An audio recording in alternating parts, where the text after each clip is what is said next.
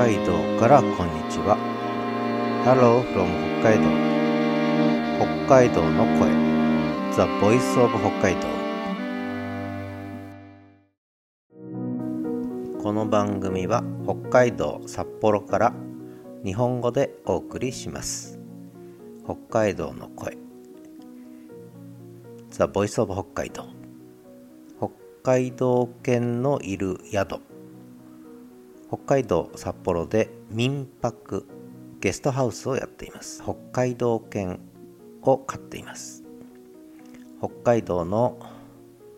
旅行温泉グルメショッピング大学哲学社会科学政治に至るまでいろんなお話を北海道からお送りします。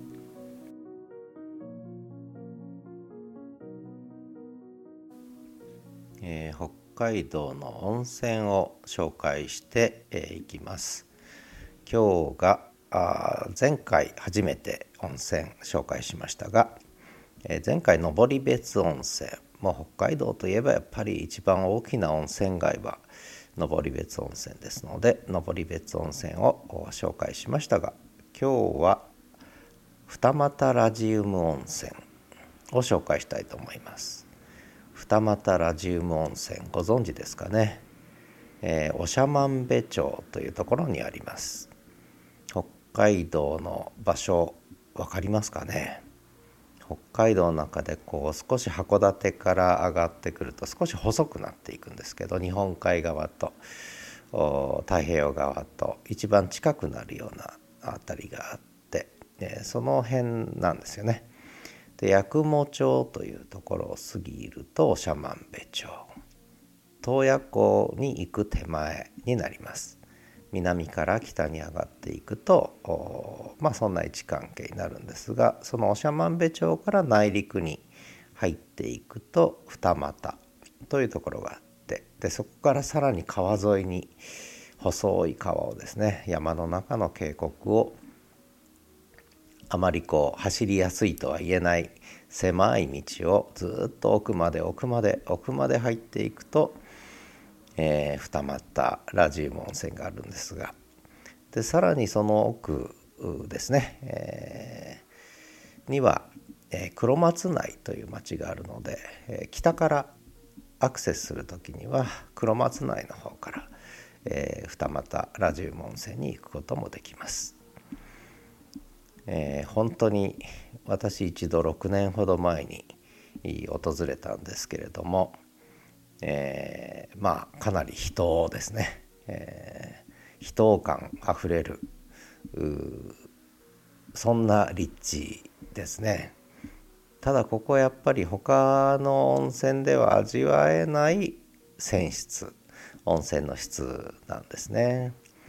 えー、まあ名前の通り二俣ラジウム温泉という名前の通りラジウムを含んでいるということ。それから硫黄分ですね、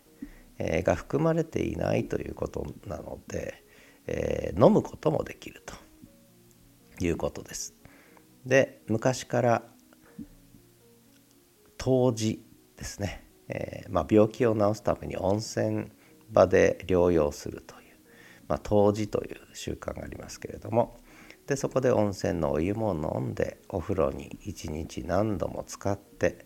えー、ゆっくりと病気を治す、まあ、そんな温泉だったんですが、えー、で私が行った時は建物がまだ古くて、まあ、そういうこう湯治場山奥の湯治場というイメージが強かったんですが実は、えホームページで久しぶりに見てみたら建物がすごく綺麗に新しくなったんですね。えー、で料金も 宿泊料金もだいぶ高くなっていましたね。まあ宿泊してちょっと贅沢に湯治すると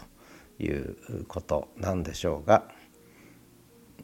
まあ日帰り入浴がとりあえずおすすめですかね。まあお金のある方はもうゆっくりそこでえー、投じされればいいと思うんですが、まあ、日帰り入浴。特に観光施設も何もありません。温泉しかありません。携帯の電波も入らなかったですね。6年前はね。えー、今はどうか分かりません。w i f i 入れてるかもしれませんが、えー、当時はもう電波も入らないということでもう秘湯感あふれる温泉だったんですがまあかなり小綺麗なしかも料理も結構贅沢なものを写真で見る限りね、えー、出すようになっているみたいですね。いつの間に改装したんでしょうね。でとにかくお湯です。お湯がもう独特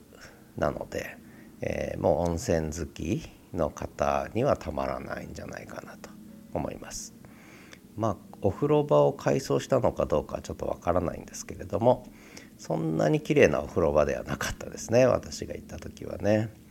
うん、今はもしかしたらちょっと綺麗にしたのかもしれませんが本当に古い何でしょう。うんまああんまり小綺麗なイメージがない、えー、暗くってひなびてって、えー、なんでしょうね。もう温泉に入る以外やることがないというまあそんな温泉でしたけどね。で石灰分が非常に濃く入ってるんです。で露天風呂と内風呂内湯があるんですけど、まあ、露天風呂も結構山の谷を眺めながらゆっくりと疲れるということで、えー、とてもいいんじゃないでしょうかね。で、えー、ホームページを見ますと世界で唯一の温泉ということになっています。炭酸カルシウムを含む度合いが95.75%だと。でここまで炭酸カルシウムを多く含んでいるのは世界ではアメリカのイエロイエローストーンですね。イエローストーン有名ですね。イエローストーン国立公園とこの二俣ラジウム温泉の2か所だけだと書いてあります。でしかもイエローストーン国立公園には含まれていないラジウムが微量含まれている。これが、えー、二俣ラジウム温泉。でしかも掘らずに温泉掘らずにお湯が湧いてくる。でそういう意味では世界で唯一の温泉だというふうに書いてあります、えー、ラドンが微量含まれているということです。まあ二俣ラジウム温泉行ってきましたっていうのは結構ねまあ、語り草としてはいいのではないかなと、まあ、温泉好きのマニアックな方はやっぱり一度訪れてみる価値のある温泉かなと思います。で北海道は本当にたくさん温泉があります。でこれからこ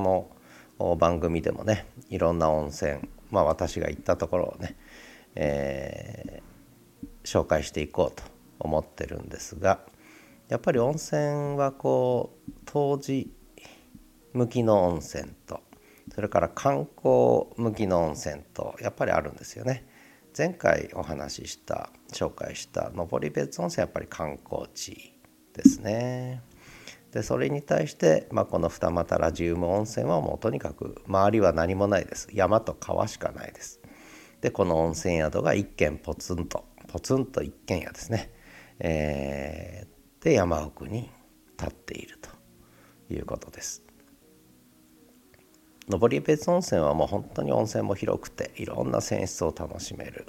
人もたくさんいますしとにかく温泉広いです。露天風呂も気持ちいいです。ああ温泉来たな温泉天国だなと